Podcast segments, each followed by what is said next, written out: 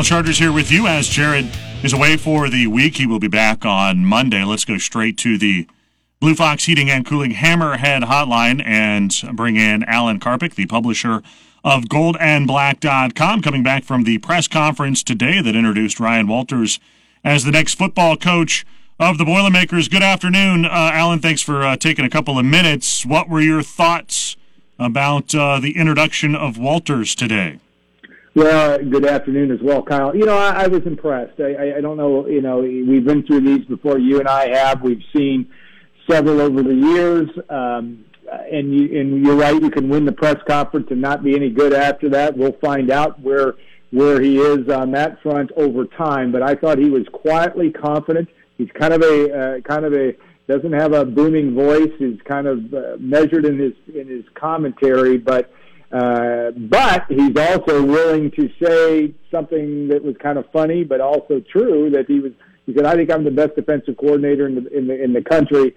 Uh, his numbers last year proved that, and that to me also um, was impressive. Is that he can be kind of a kind of a little bit reserved, a little bit quiet in tone, but to be very confident about who he is, and that that was what came out to me more than anything. He just seems to be very comfortable in his own skin. Yeah, you, you said it that he could be quietly confident. He was certainly loudly confident uh, with with that statement, but yes, he was. but, but yes, you like it a little bit too, especially if you can back it up with some actual numbers. It's one thing to just you know, rattle off something out there. But look, Illinois' defense was really good last year, and, and he has been a guy who has now built a couple of of really good defenses.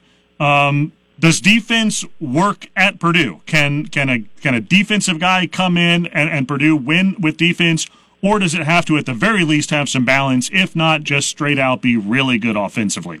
Well, I think he talked about the need for balance, and uh, you know, I would argue, I would argue that what doesn't work at Purdue is to line it up and try to run it down people's throats. Yeah. And Darrell Hazell thought that he could do that. It was a mistake, um, and that doesn't work. I thought he addressed that very much, Kyle, in terms of saying, "Hey, uh, we're going to throw, and we need to score points. We need to be fun to watch. We're the cradle of quarterbacks, but we're also the den of defensive ends." And I thought that that was that was important. Can defense win at Purdue? Heck yes, it can.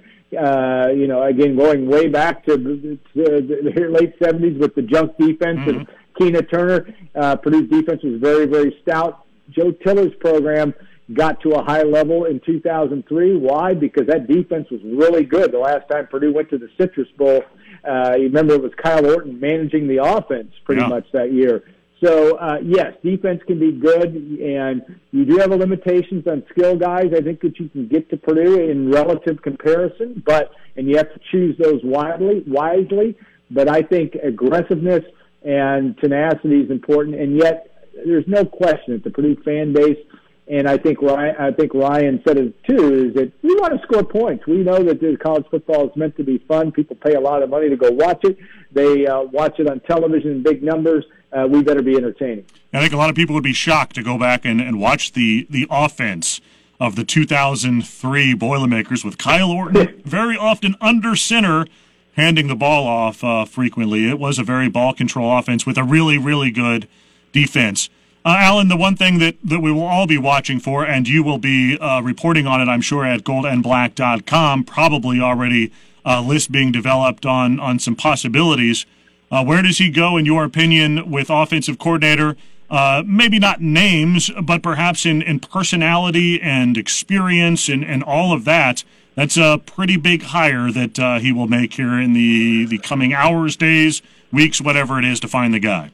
Well, I think that, uh, and I'll credit, I think Brian from our staff, Brian Neubert said, you know, you, you don't throw uh, money at folks in terms of just, you know, I want to go hire the best, Florida State's best uh, uh, or Alabama's best defensive coordinator because if he's from Alabama. You want to find guys that can fit what you need to do that will also be part of your foundation. I think that's the big thing is you get guys that fit, and he talked about that today. Ryan Walters did in terms of I want guys that are, that are no ego guys that are going to work like crazy and uh, fit what we have to do. And they have budget to do that. We reported earlier this morning. You know, they got five and a half million dollars in the in the in the uh, assistant coaches pool. Uh, that is a big deal. And yeah. that is more than Jeff Brohm at to the point of 35% more. And I think that that is very telling on what uh, what strategic things he's going to have to do and the guys that he wants to get here. Yes, you can you can. The point is you can pay enough to get them here,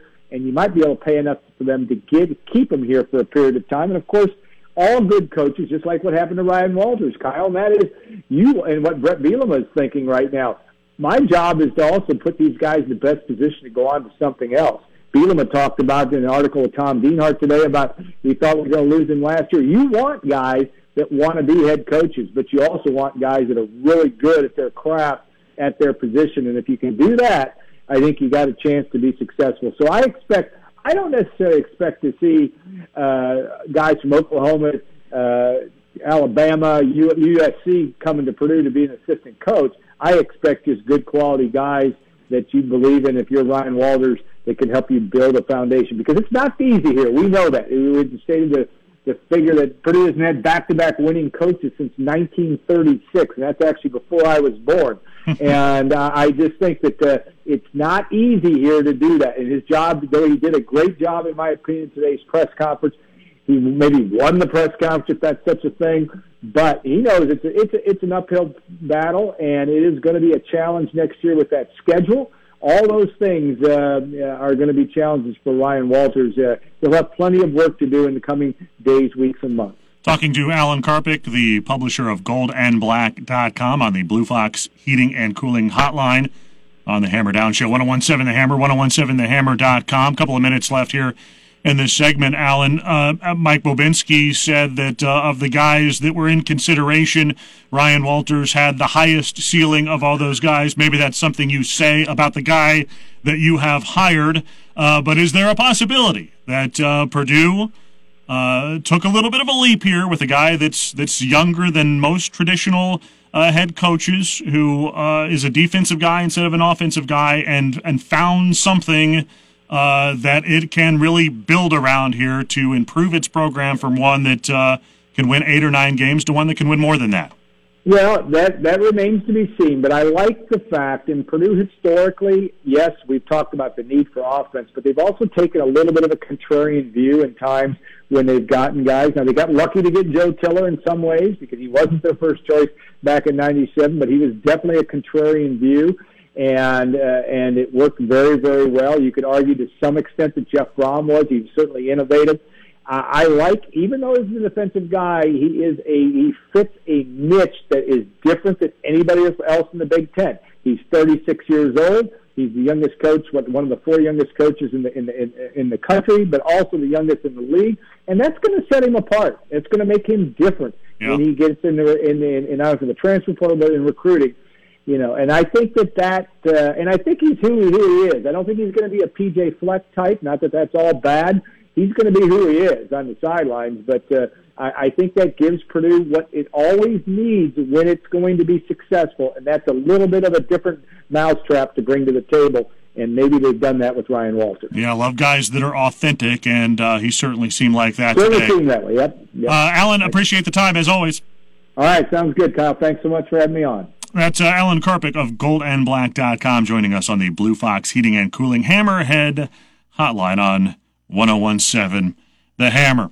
Uh, a couple of minutes, maybe one minute here left to go in the show. I do want to uh, thank Mike Bobinski for taking some time after the press conference today. That was nice of him uh, to do when he's got a lot of other demands uh, at him during that moment. So do appreciate Mike's time. Uh, was a nice ceremony today. We will see. It was a, a, a win here on day one for Purdue, but more important victories and games will be up ahead for the Boilermakers, and we will see how those turn out. Uh, good guest list. I did confirm with Adam Sparks. He will come on at some point. We'll get that uh, interview with him set up. He, of course, uh, played for Walters at Missouri and is the brother of former Boilermaker Jared Sparks.